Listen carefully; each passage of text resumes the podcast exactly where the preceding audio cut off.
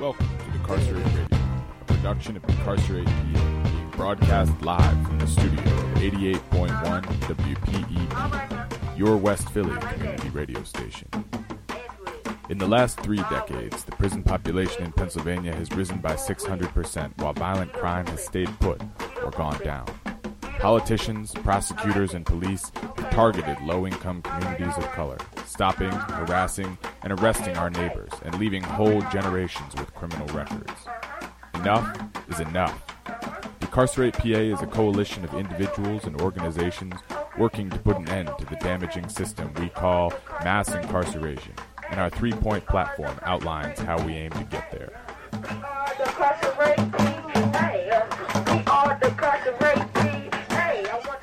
First, we say no new prison.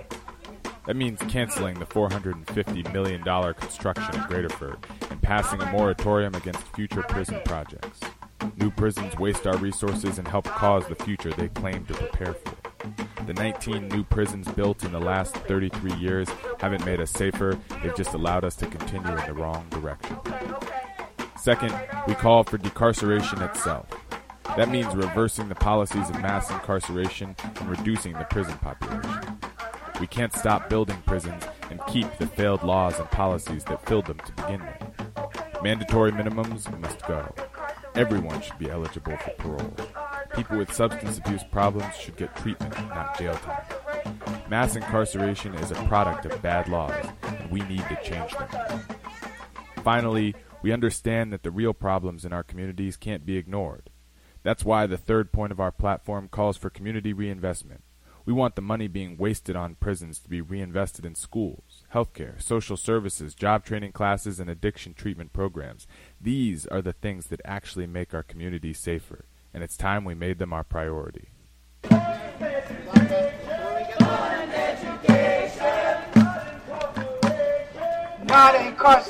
Our platform is a plan, but our strength is in the thousands of people all across the state and country who are standing up against a broken, oppressive system. Join us every Saturday from noon to 1 to hear how they're working to create a world without prisons. You're listening to Decarcerate PA Radio on WPEB 88.1 FM, your West Philadelphia local radio station. On today's show, we have a pre-recorded interview with Hearts on a Wire Collective. They're going to talk to us a little bit about some of the work they've done in the past and uh, their newsletter, uh, which is an ongoing uh, project of the collective. Jordan Gwendolyn Davis, female pronouns.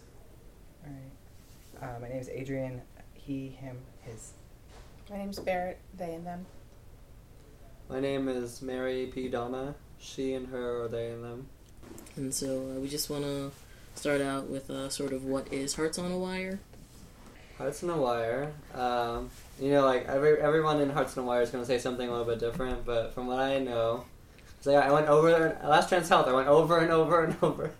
Uh, from what I know, um, it's um, inside outside transgender prison, transgender and gender variant prison rights advocacy group. So it's not like we're like people on the out, just people on the outside of the you know jails and prisons. It's like we have. It's definitely we have members on the inside, and we actively try to center our work with like trans people and gender variant people uh, on the inside, and try to advocate for what they communicate to us. Like I think from what I know about Hearts on a Wire is that we do whatever we can to improve the quality of life in like very minute or potentially larger ways for like trans gender variant people and all their varying experiences in the Pennsylvania jails and prisons. It's a very great project because we get to uh, we get to sort of uh, communicate with each other, and we get to uh, see uh, we get to hear what is wrong with the system, and we it's also a good uh, opportunity to uh, to like really advocate for the uh, for the issues surrounding this because this is probably in terms of LGBT rights advocacy issues, this is probably one of the least what you would say sexy issues, and I'm glad we're uh, and I'm glad we're here to like address that. There's certainly a lack of recognition. Agreed. Um, I don't know if you guys want to talk a little bit about about your campaigns. I actually want to go back to something that we did early on because I think that that leads to the campaigns, um, which is that uh, sort of one of our early projects is we had this network of folks on the inside and folks who had recently come home, and we were starting to sort of hear stories about what was going on, and there was like an absolute, there's no data, um, or there's very little data about what happens to trans and gender variant people in prisons, and we Or like, there's data, but someone who is not the trans or gender variant person has decided what people's identities are, Right. right? So we've got DOC data from states where, right, California specifically, but from places where a person's only going to be recognized as being trans if they have had surgery or if they've like done particular things to their body, which we know is just not real for so many trans and people. Um, so I think we felt like, or they at the time felt like, we, you know, presently still feel like one of the most important things is that people are self identifying, right? And that wasn't happening. And so the difference between this information and the information that was previously available was that we were allowing people to identify themselves instead of like having a warden point a finger or pick out who they had decided was trans among the population. Which, sorry, And glitter is not allowed. Right. So we so we developed this survey instrument with the participation of the like it was basically designed by people who had just come home. Like these are the questions you need to ask. This is how you need to format it so that it's going to not it's going to sort of slide under the radar uh, because we decided not to ask permission. Um, well, we didn't better forgiveness than permission. yeah, uh, and uh, and we got a grant from Project Home randomly for a nine hundred dollar grant, uh, and we're like, we can do a survey, and we administered this survey, uh, and then we had all this data, and then it took like three years to actually publish their results. Two years, some it was like it was you know, uh, anyways, and it turned out to be a lot more work, um, but there's a certain uh, grassroots cockiness that. Um, Where would we be without hubris, right? Bossness, yes. Right. Um, and so out of that came, first of all, a sort of set of data that didn't exist before, of like, sort of like, ah, uh, and even though it's probably not scientifically sound or whatever, it's incredibly powerful for telling a story, and it's incredibly powerful to, for the for the folks who contributed, uh, who got to see that their experience was not unique. Because one of the hard things about organizing in a community that's spread out over geographic areas, there's often you know we get letters from people who are like the only trans person in a particular facility, is that there's they're like the only one, and so uh, and so out of that came some sort of some recog- some some these are the things you need to be working on. If you want to be an outside organization in Pennsylvania trying to address the needs of the folks on the inside here's what we need to be doing Um, Yeah. What sorts of things did uh did you ask in that survey?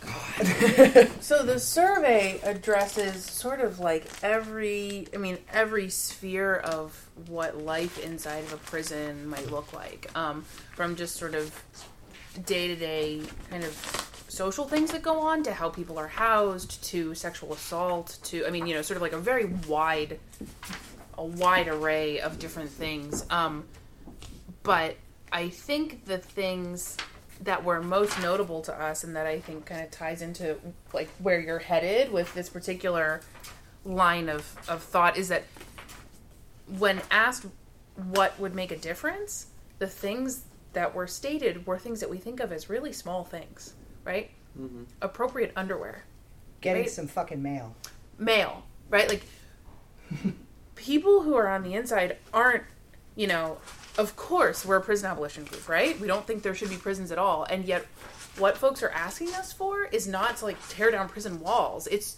to allow this experience to be even remotely humane, right? It's mm-hmm. it's like these tiny little details that on the outside we don't think anything of that actually make all the difference to people, and I think Yeah. more than the totally horrific stories of rape or violence or whatever it was the things that were striking to me were were the tiny little things that would make such a huge difference in someone's quality of life like that was more surprising than the horrors of prison like we, we kind of know prison is a, just a completely horrible place and it's cruel and unusual by its very nature and it's that way for everyone, and it's particularly that way for transgender variant people. Um, and See yeah, every prison joke ever. right. What people want is underwear, right? like Makeup. that's right. Makeup. Like people are asking for these things that feel really small, um, and and this you know and what people asked for turned into sort of our guide to what we should be doing next. Yeah, and um, going right off of that, um, I think that like hence like I think in that survey is called "Glitter is not allowed," and it's kind of a reference to like how um, something we've been working on for a while now is um, there's this thing called a commissary list, and when you when you're incarcerated, uh, there's a commissary list. So these are the things that you're allowed to like have access to, and in in many states in the United States of America, uh, you know, because we're like focusing on Pennsylvania, you know what I mean. Um, there's um, there are things that are allowed in like designated female or just like quote unquote female prisons and designated male or just like quote unquote male prisons like bras and makeup is allowed you know in designated female prisons but it's not allowed in designated male prisons so and it's really interesting because there's this whole uh, like if, if it's not if you if you want to get something and it's not on um, the commissary it's it's like almost impossible to have access to that and since it's not on the commissary list it's considered uh, like contraband. So like something like bra or makeup or even glitter could be considered like a weapon. It was like made to be like a weapon or something that would be like make people unsafe when actually these like a lot of people on the inside are asking for these things just to feel a little bit more safe. You know, because like pr- I'm not gonna lie, jail and prison it's pretty you know like you know cruel unusual as you know it's already been said. It's really there's not a lot of hope, but just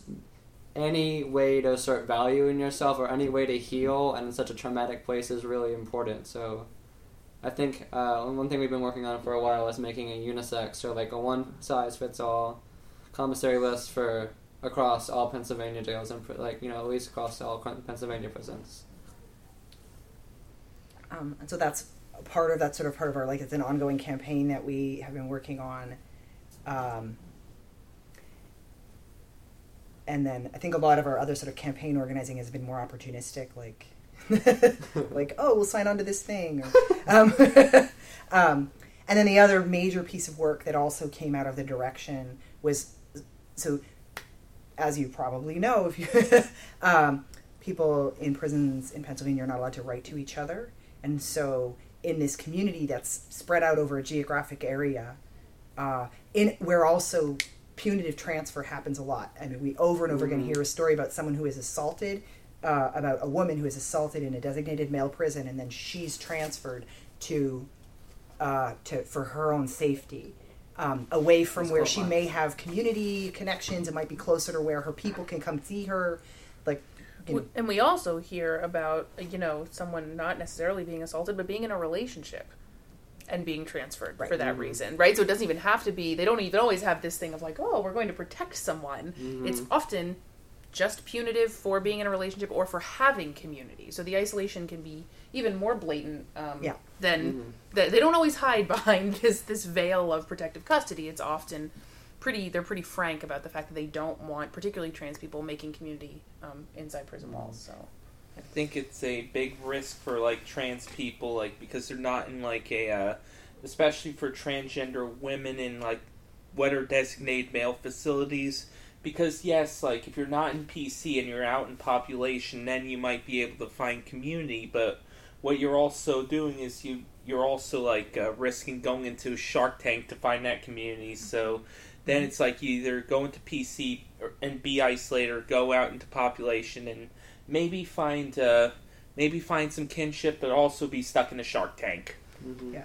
and I think that that I mean that sort of impossible choice is what Mhm. is um, and that's another thing that the research bore out is that both strategies is that there isn't a single strategy uh, that people have deployed that like that what like the impossible choice that she just that Jordan just referenced like safety Mhm. or isolation like, or maybe you're safer maybe in protective custody, right? Or maybe the when guards you're- are selling right, you. Exactly. Um, Except sometimes the guards are much more dangerous than any of the other people you're locked up with, and maybe Yeah. you have, you know, three friends out in population who are going to have your back, but if you're isolated, nobody sees the horrible things that happen to you, right? So it becomes a very individualized consideration, as I think Jordan was saying, with regard to how someone, you know, seeks to be housed.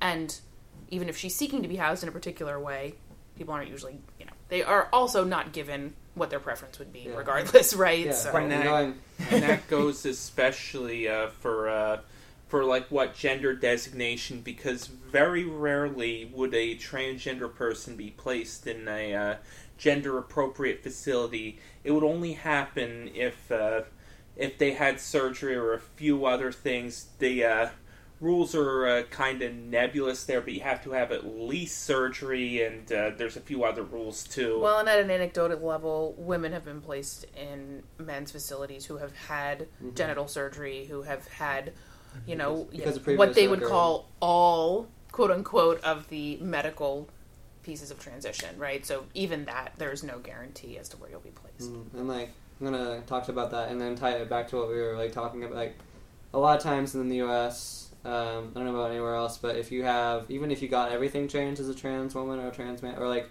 if you happen to be a two spirit or a femme queen who happen to go through medical transition, because you know you know people vary a lot. Um, if you have if you ever had a record as a like as a quote unquote male or a quote unquote female, that often can override ev- anything and everything. And kind of like going back to like uh, so we're taking that but it's like kind of going back to like they a lot of times i have this impression that um, sometimes people have not, not a lot of autonomy but they have some kind of decision making process for like i kind of want to be i might want to be so sometimes people get to choose their cellmates and that's not you know but like there's this kind of not exactly but like you can appeal You, can, fight for what you want. you can fight for what You you, might want. lose, you might lose but like but you can. trans woman, especially I feel like uh, I'm not sure how it varies across like, you know, I wouldn't know how it varies across race line- race lines, but I would I would assume that the more incriminalized you are, and the more you're not, the more you're disrespected and dehumanized, the less likely you are be, you you are able to be like, uh, cell with someone that you would want to be cell with, or cell with like. Uh, someone you feel comfortable with because like we either you're often you're isolated or uh, people often have to fight for like because like let's say you actually because sometimes like people find, actually have like relationships in prison and that helps them survive Mhm. or you have like you, even if you don't love even if there isn't that kind of a very intimate personal relationship having a boyfriend or a husband can or whatever you would call you know whatever the word is for whatever the person's word is can be a source of protection. And that's really real.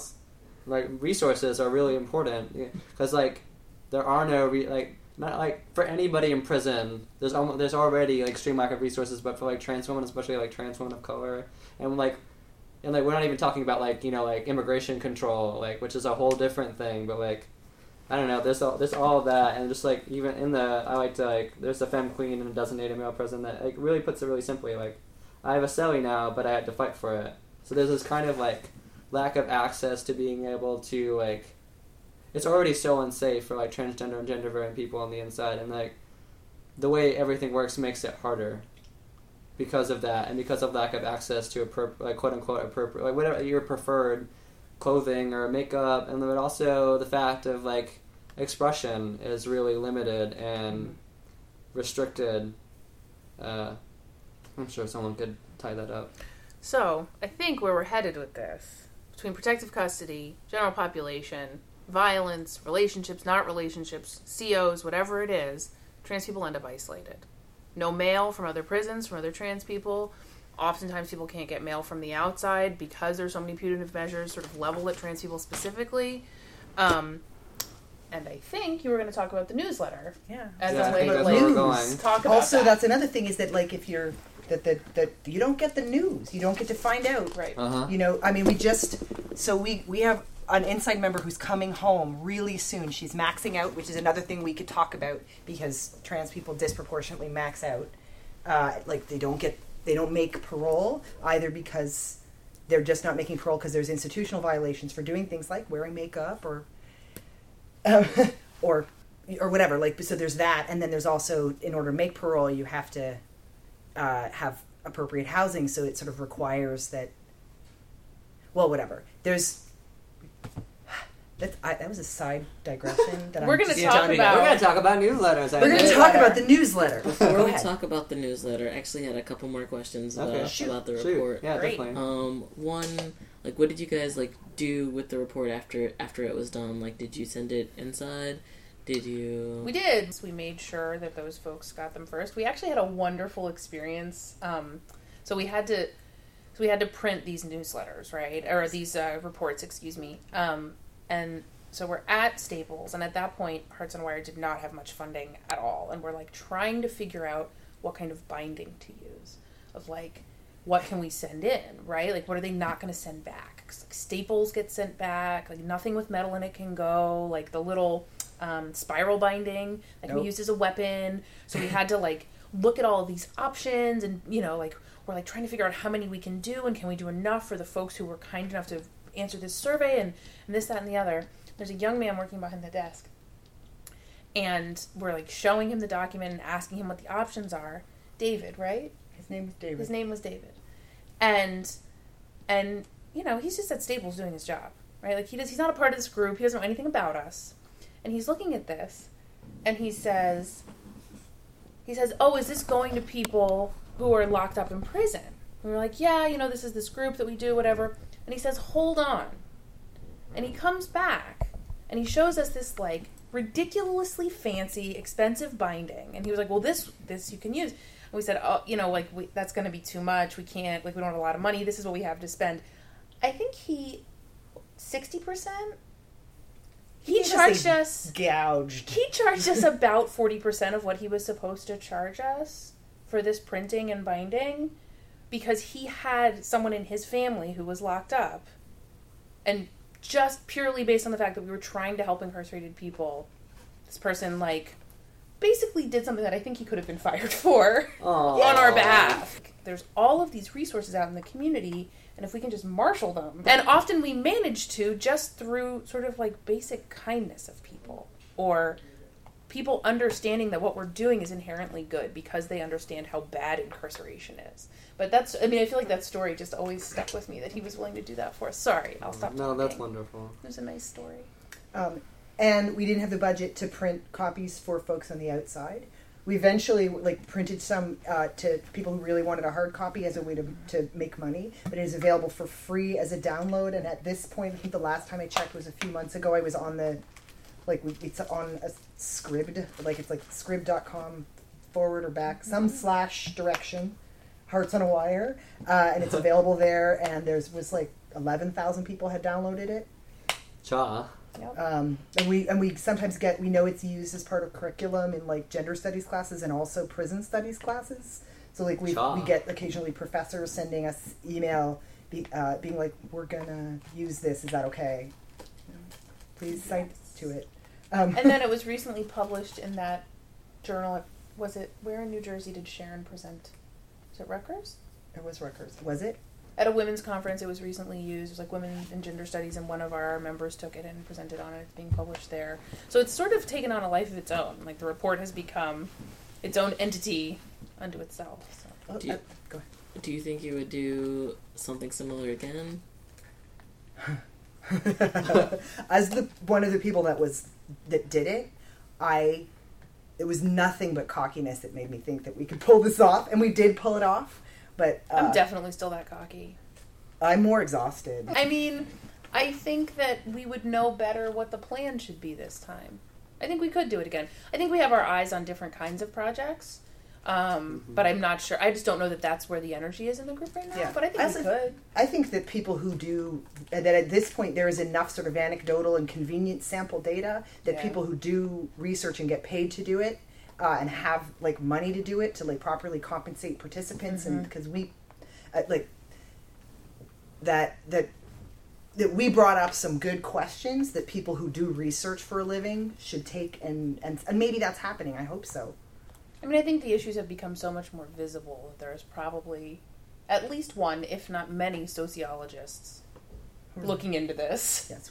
People have asked us for our data set, and then we say, "Get your own." Yeah, right. oh, thank you. Uh, because we promised people who participated that we would we have everybody's legal name but we promised them that we would not blow their stuff up like Yeah. that that was a condition of them participating. I had just one last Yeah, question about about shoot. the, the report. Um, do you know if if like the DOC and like prison officials or anything like that have have like read it and sort of processed the information that's that's in the report in any way? I mean, I there mean- are places that it's contraband, Um, and every and and people have to be careful not to be Yeah. caught with it. and we've also had folks um, who are allies to the trans community who are on our mailing list uh, file grievances successfully to get it taken off the contraband list. Um, That's right. uh, and so, So they've seen it because in some places they don't want people reading it, which we're kind of proud of. And in right? some if you can, if you can get on the right. banned list, right, you're probably doing something pretty decent. something powerful. Um, but Or yeah, there has been some success in people having it removed from those lists too, because there's not actually an argument for banning it, right? Not a good one, at least. So yeah, they didn't like this. I mean, I, it's page thirty-six and thirty-seven. That's what remind, and it's and it's the it's the pages that have to do with sexual assault. that they thought would incite someone, if only. You're listening to Decarcerate PA Radio on WPEB 88.1 FM. We're coming back to our interview with Hearts on a Wire Collective. Now we're going to go to talking about the newsletter Hearts on a Wire sends in into prisons. Okay. Well, so something that comes up over and over. So we have, right? So this woman is coming home in a minute, uh, and uh, and she in her letter telling us like, "Hey, listen, I'm coming home in a minute." She was like, "Can you make sure that these people know I'm coming home?" And two of the three people that she mentioned are dead. Um, and but and that used to happen a lot more. uh, as people would come home and go look for Miss Kelly Harper, who was a major, um, prov- like uh, a sort of underground, like black market provider in Philadelphia, uh, and she died six years ago. But people would come home looking for her up to three years ago. So there's so one of the things is that news from this community doesn't go into prison. So so that was a need that we were responding to, and we started out sort of trying to do pen pals, and like we both didn't have the capacity, and it was not a it wasn't efficient because we were like repeat people are like what's happening to my neighborhood? What what is happening in my community? Who's still alive? Who's locked up? Um, and also so we started doing this newsletter to sort of get news in and information that we were being asked for repeatedly. And then people also started writing for the newsletter from the inside and it sort of taken on a life of its own so that conversations that happen in sort of real time out here are also happening slowly through the newsletter over like months. This, you know, I'm thinking of an article written by someone named Lex Anonymous about in response to an article about uh, there was a woman who was killed, and we had a, like an obit about that, and then someone wrote a response to that that was sort of, if I'm killed, I don't want a call for justice to involve the police, like because that that was what so um, a woman Kyra Cruz Cordova was murdered and the justice for Kyra turned into we need the police to do their jobs better. Um, and so someone wrote a response to that that sort of said hey that's not what justice looks like to me and it sort of upsets me. And then some and then people wrote letters in response to that article. And then people illustrated the response the letter responses with self portraits of themselves as loving themselves. Um, like we got all these illustrations of like trans women seeing themselves as beautiful and then one person sent us one of those and then people sent us responses to those. Um, which is i think my favorite sort of Yeah. illustration of like the newsletter becoming this sort of slow percolating conversation about things that are maybe easy to have conversations about like there's conversations about whether or not it's a good thing to have a z code z code being the the isolation code. The like you have to be in a cell by yourself. Um, and some people really want the z code and some people really don't and there's dis- disagreement in the community about whether that's a good thing for trans people or not.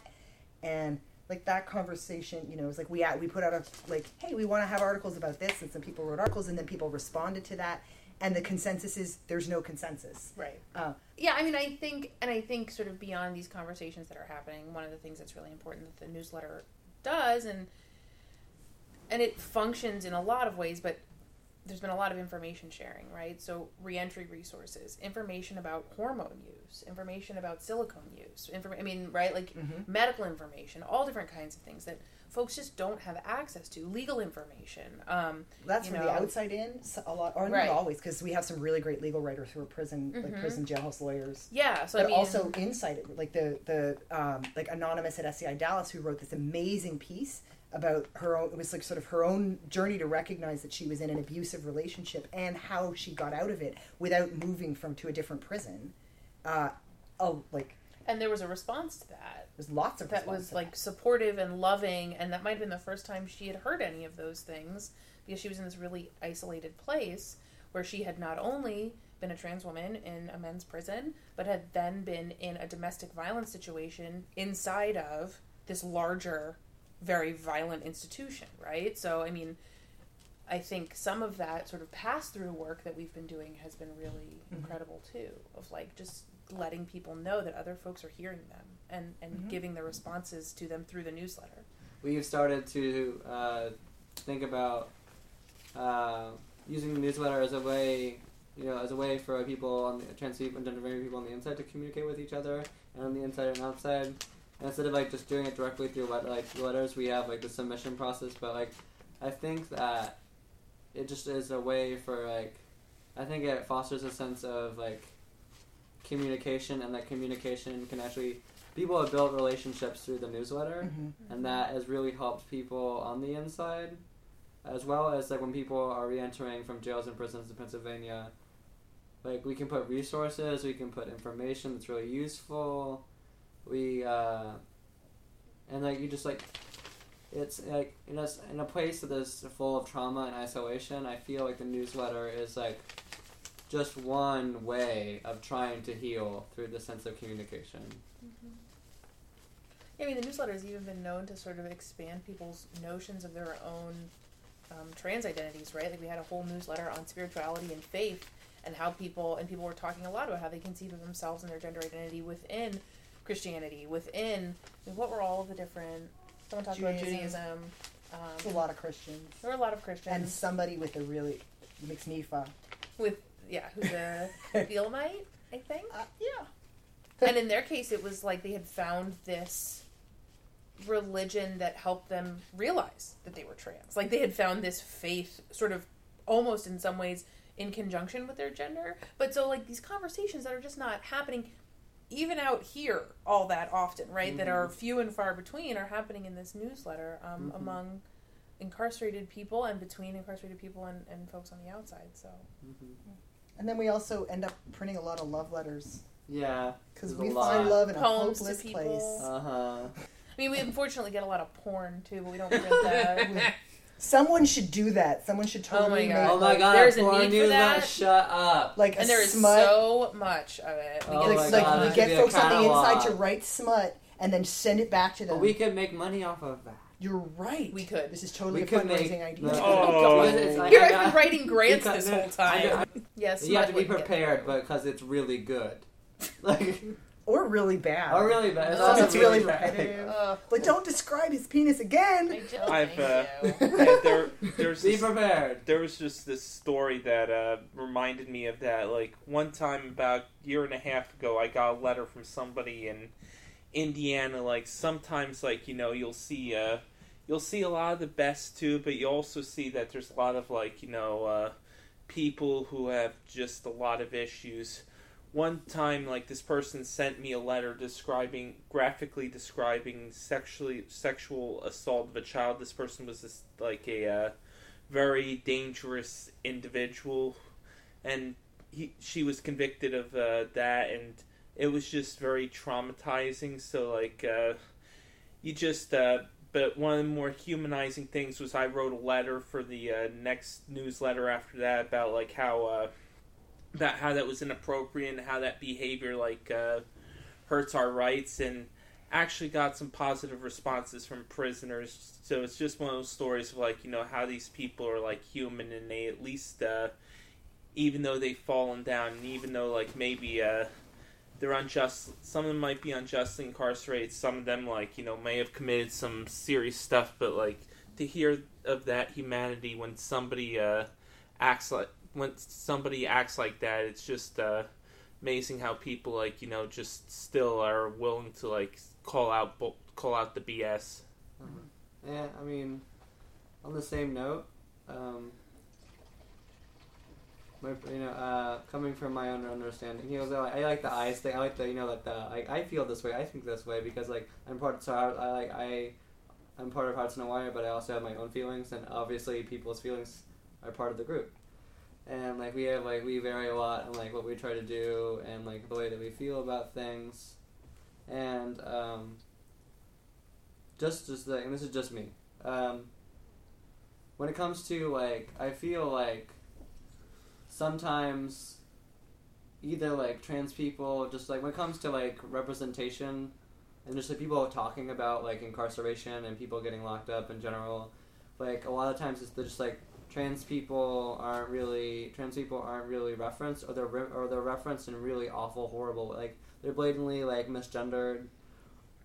Or there's just like this kind of like there's already so much dehumanization there's already so much dehumanization of like trans women especially trans women of color of like african latina and all kinds of ethnic descent when, it comes to like tra- like when if you're an autonomous sex worker or if you were trafficked or like or like if you're a migrant worker there's just like so much dehumanization in the representation of like trans people I think it's worth like talking. I don't know, like it's kind of like a general topic, like so it might be I might be like going on this like accidental loop, but yeah, I think that like there could be a lot more humanization of the people that are either wrongly accused or that are just are doing survival crimes or just like are just trying to improve the quality of their life, but they don't have the access to resources to do that in a quote unquote legal or a quote unquote legitimate way. You know, that's just some that's just something that I think about.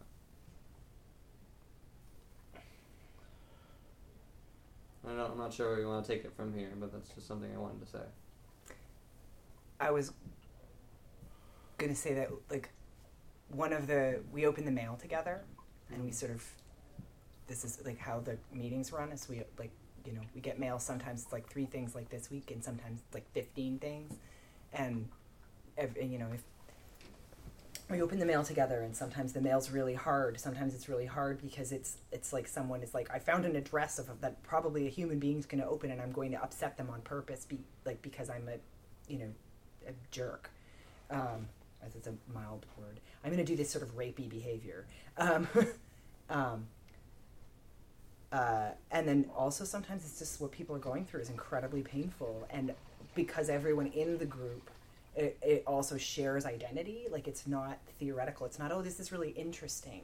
Like this is actually like something that like has happened to me or could happen to me or you know or people i get like Well, and I feel like sometimes there's like this weird gray area, right? Where someone is writing us a dirty letter because they really sincerely are in need of human connection and like what feels like the appropriate expression of that need is a desire for sex, right?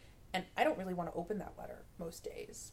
It's not really mm. why I show up to these meetings. It's not what I'm here for, right? Other people can be, that's fine. But so there's also like, of course, like what Jordan was talking about, her situation was an extraordinary extreme where like that person was being abusive to an mm-hmm. invisible person they had not seen. More often though, I feel like the thing that sometimes we need to support each other around is like this person is actually reaching out for a real need, i.e., Miss Tony, who writes us the same letter over and over again, which is like frequently about her boyfriend and is super pornographic and I don't ever want to read that letter. I recognize this woman's handwriting. Yep. Because I don't want to read that letter. But she writes to us over and over again because there's a need for human connection that's not being met. Right? And so she gets also to sign it miss tony Right. I mean, there's like you want to hold people's needs Mhm. sort of carefully and not um, misunderstand your own needs around support at the same time. So I feel like opening the mail together is really important because you open a lot of mail that is tough to read. Whether that's about someone's bad experience, whether that's someone being predatory, or whether it's someone just expressing a need that you're like, whoa, that's heavy, that's a lot. I'm not sure I can handle that by myself.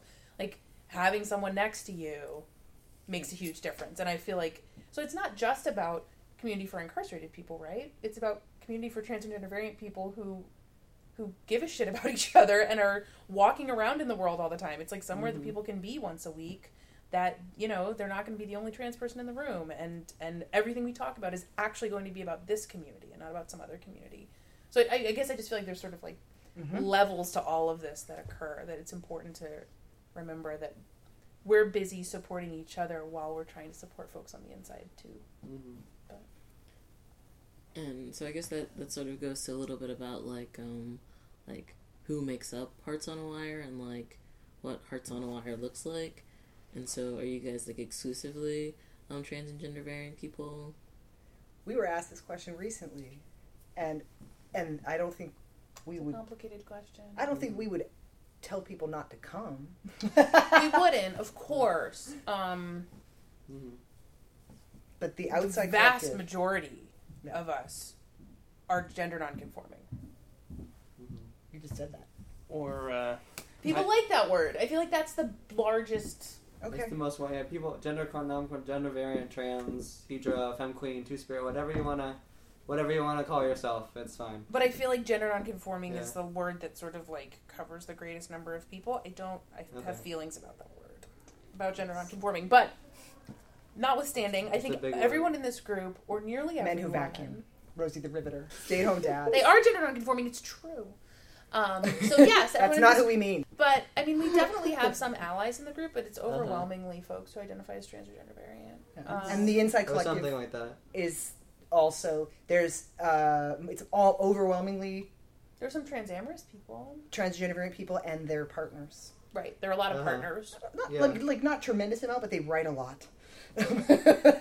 Yeah, The love letters often come from these folks. yeah.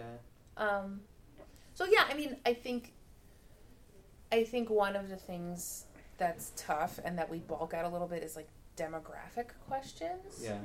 Um, right, because the whole thing is like I don't get to decide for anybody else, It's, uh, right? I mean, we folk we center our work around uh, trans issues, so there's sort of naturally you'll get trans people. Like uh, Yeah. you'll get the vast majority of people are trans, if uh, if that makes sense. Because let's face it, like you know, our like collective is focused on trans people and incarceration, and uh, there's uh, you know, and of course, like naturally, there's going to be a lot of trans people. Naturally, of course. Uh, this will go off on tangent. There'll be a lot of like people who've been uh, incarcerated before, or people who are, uh, or people who've done like work within the, uh, who are lawyers and have no sort of this type of stuff. And sometimes there's people like me who are allies to this uh, cause and uh, just believe that it's just really effed up. Yeah, I think that um, you know, um, it's like um, I'm like uh, like the group is always ch- so like just just just like on a weekly by weekly we don't just like any week we could have new people come and not everyone comes the same week and we see like so there's like so the, just the, just just in terms of the outside group the demographic is changing and uh, it's hard for me like I've only been here for eight months so like it, it can you know it varies a lot.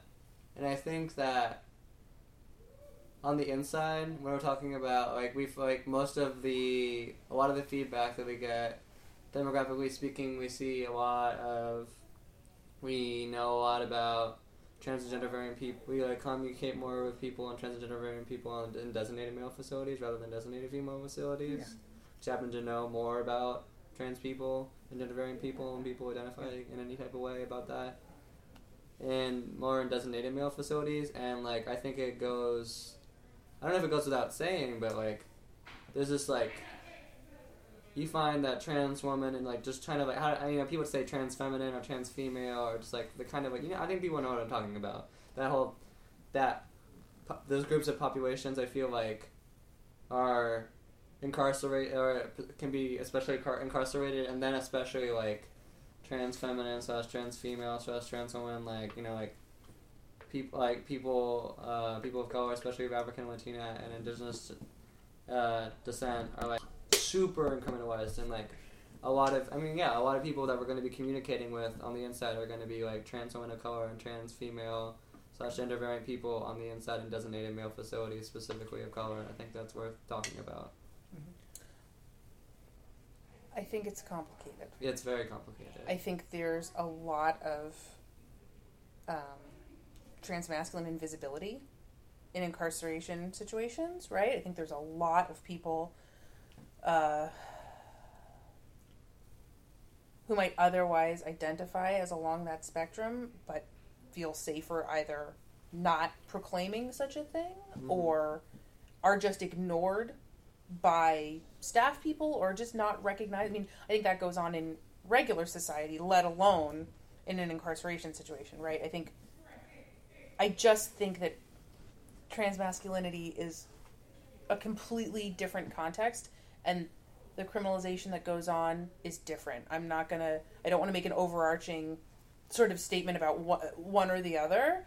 Um, I think that trans women tend to be more visible to the public and to the facilities, and so they are often suffering active discrimination, active violence, sort of active oppression, as opposed to this sort of invisibility thing that happens in transmasculine communities. Do these things happen in you know sort of the opposite way in both communities? Sure, of course. But I think if we're painting with broad strokes, you're right that trans feminine communities are you know more visibly suffering the ills of policing and incarceration than any other communities, and certainly communities of color are mm-hmm. always suffering Oh, the yeah. ills of policing and incarceration more than any other communities. And so I think the combination thereof, as you say, is is that sort of the most intense nexus of where we see these things happening. Yeah, actually, one of the things about like uh, this is, and we don't get a lot of like mail from uh, from like Muncy or Cambridge Springs, which are the uh, two uh, designated female facilities in the state. There's only two of them, and uh, but the thing about it, the like sort of main difference in general between the two experiences is like trans women they're the ones who are like often like on the receiving end of violence. And from what we have understood like trans masculine people in designated female facilities often end up uh, actually like you know being perceived to be more violent if that makes sense. It, yeah, we've Yeah. anecdotally uh, we've heard that like anytime there's an incident, it's obviously the like masculine of center person's fault, Uh-huh. it's very uh, which is you know like whatever bore out nationally in terms of you know like whatever high profile like New Jersey. Yeah, and I Like- and, well, and I think the thing in our case is that our social networks are just connected to more trans women. Yeah. Right? Like we as a group that's that's who we know, that's who we're connected to, that's sort of where um, where our relationships are. So I'm not sure that as a group it's even about I mean these like sort of larger sociological issues are interesting, but I think honestly Hearts on a Wire is just more connected to trans women who are incarcerated. Yeah. And that's always been the case.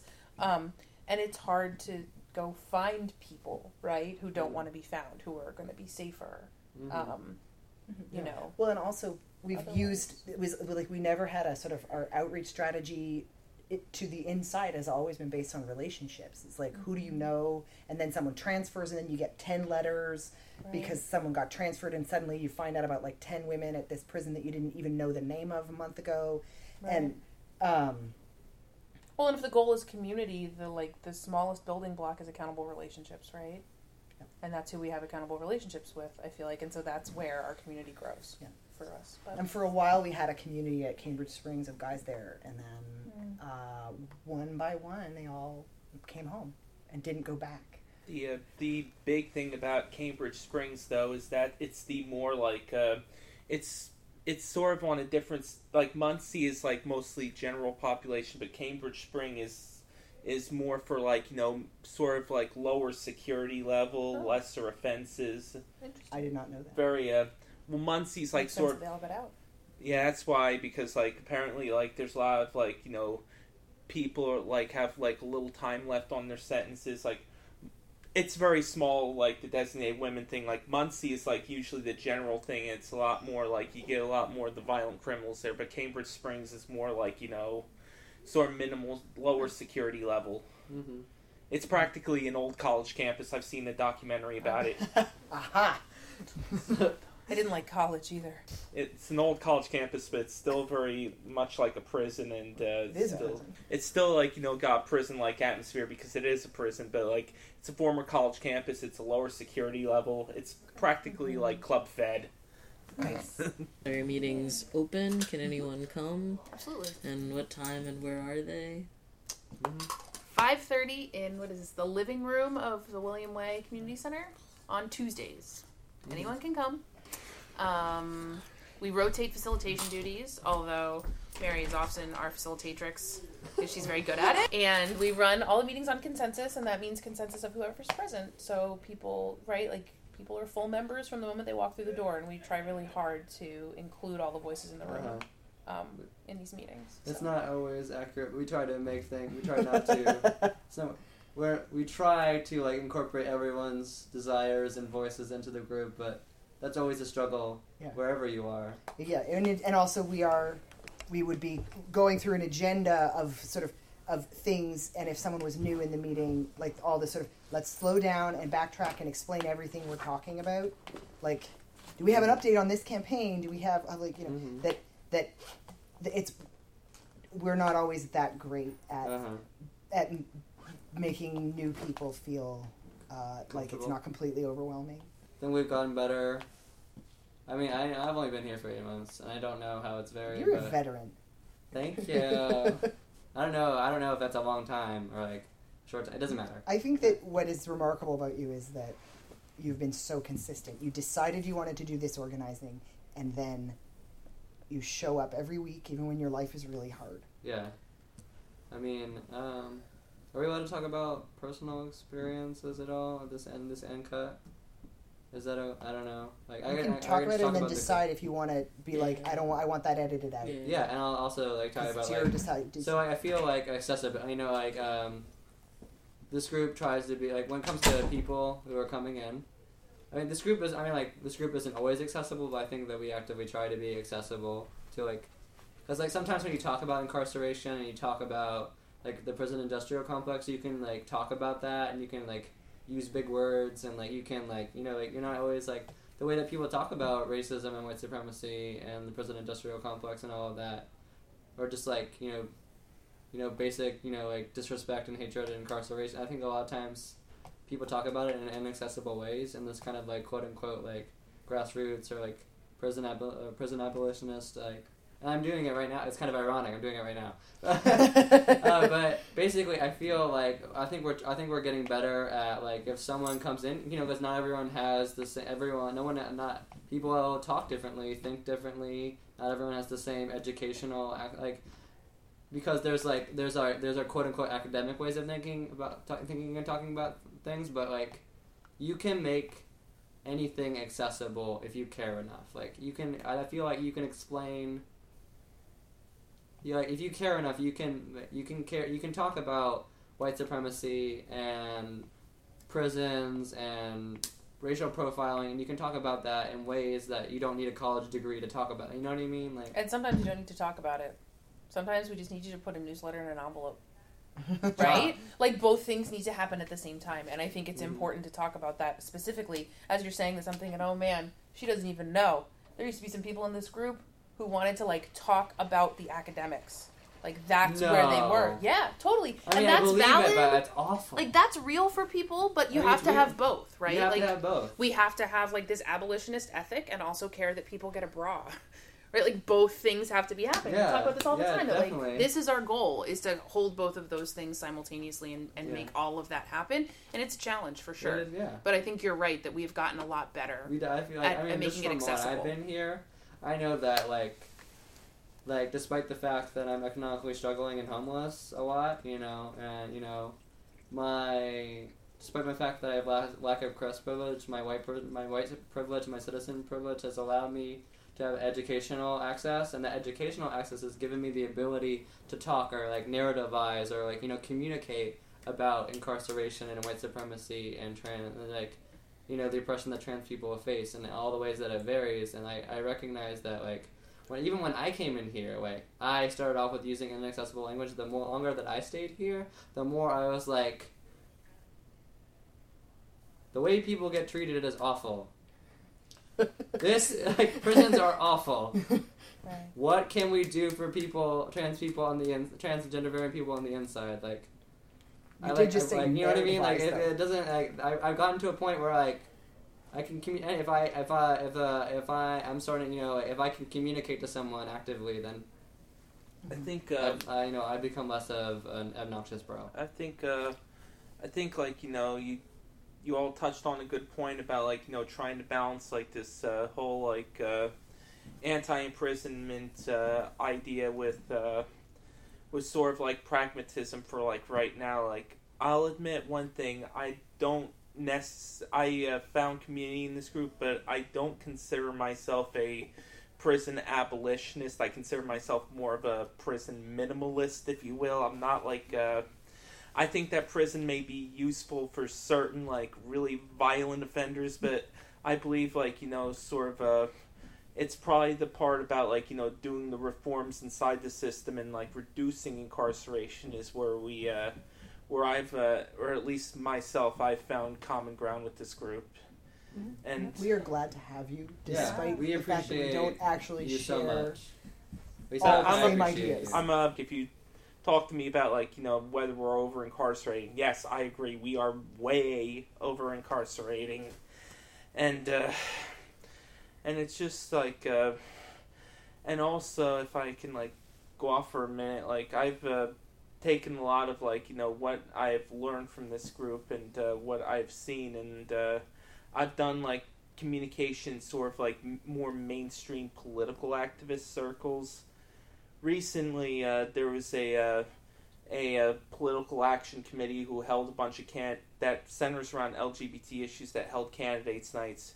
We grilled candidates on questions such about like uh, transgender people in the prison industrial complex.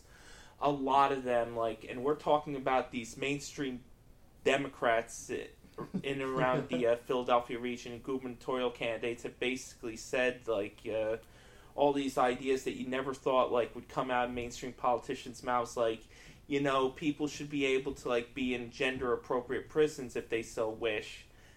You were the fact that we're now uh, hearing like uh, these uh, mainstream uh, politicians like you know uh, start to embrace this issue even if quietly and even. Uh, and even if we have to keep pushing them, is like just testament to like how grassroots advocacy can have a huge impact, and I think Hearts on Wire has had a huge impact.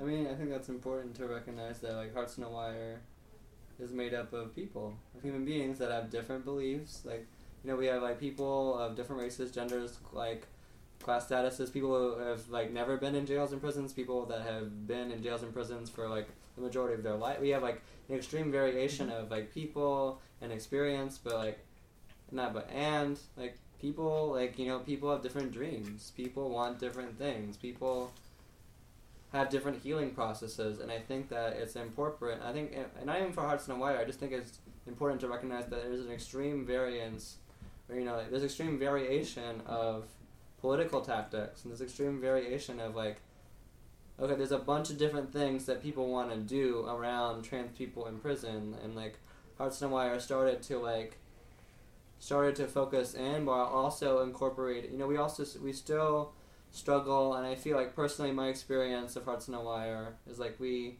incorporate. We try to as much as possible incorporate the wishes and the wants and the desires of people that are healing and like experiencing tra- experiencing trauma and healing on the inside. And I think that as long as this group focuses on actively communicating with what trans and gender variant people want on the inside, at least in Pennsylvania, that as long as we keep our focus on instead of saying like I want this or well, I want that, but just like act people on the outside actively communicating with people on the inside, and they're like, what, well, you know, what would make your life less terrible inside? It's like bras, makeup, uh, the ability to wear my the condom access, the ability to wear my hair past my shoulders, the ability to not have my hair shaved off at all, despite the fact that it, that happens so much. Getting to go to church. Getting to go to church because you're like you're accused of being gay or uh, obviously worse things. Well, yeah, and I think far more revolutionary than than preaching abolition to people is actually listening to trans people and hmm right and like trans People- people, actually setting the agenda. Mhm. That's something that doesn't happen anywhere. And People- I think that if the agenda is bras or the agenda is makeup, then that's what it is, right? The agenda isn't abolition. It's not for us to decide. It's for the people who are actually experiencing incarceration to decide. That was our interview with Hearts on a Wire Collective. Uh, and again, to get in contact with them, you can go on facebook.com slash hearts on a wire. And their meetings are on Tuesdays at 5.30 uh, at William Way Center, which is at 1315 Spruce Street. And you can email them at heartsonawire at gmail.com. We have a recurring segment on the Decarcerate PA radio show, Voices from the Inside. Today we're going to have a couple of poems from the Sylvia Rivera Law Project Prison Advisory Committee blog. Uh, these poems are both by Jacqueline Ray Shakely. The first one is called Body and Soul. Where can one turn when you don't fit your skin? A disconnection between body and soul. Now you must portray society's role. To hell with that. To hell with strife. We only get but this one life. Born with a part that's not meant to be, we only wish to be set free. So come and meet the reality of me, the one you cannot immediately see. And this piece is called Codependence. When will he slash she learn that the patterns never change? A false hope is proffered, trust is exchanged. But come the finale, it's always more of the same. His slash her heart is in shatters, for he slash she opened up again, but the only thing that happened was a heart being slain. Won't she slash he see that the fractures can never be repaired? Only a new window can make the view clear. It's nothing to be given, bought, or exchanged. Only she slash he can completely make a brand new frame. Now we have some upcoming events. On this Tuesday, June 24th, uh, PA is receiving an, uh, an award at the Bread and Roses Tribute to Change event. That's going to be at 5.30. And on this Monday, June 23rd, is our general meeting. That's going to be at 6 p.m. And that is at 1501 Cherry Street in Center City. Uh, thank you for listening to Decarcerate PA Radio. You can check us out on the internet at decarceratepA.info. And you can check out this show and other shows at decarceratepA.info slash radio. Thank you for joining us on WPEB 88.1 FM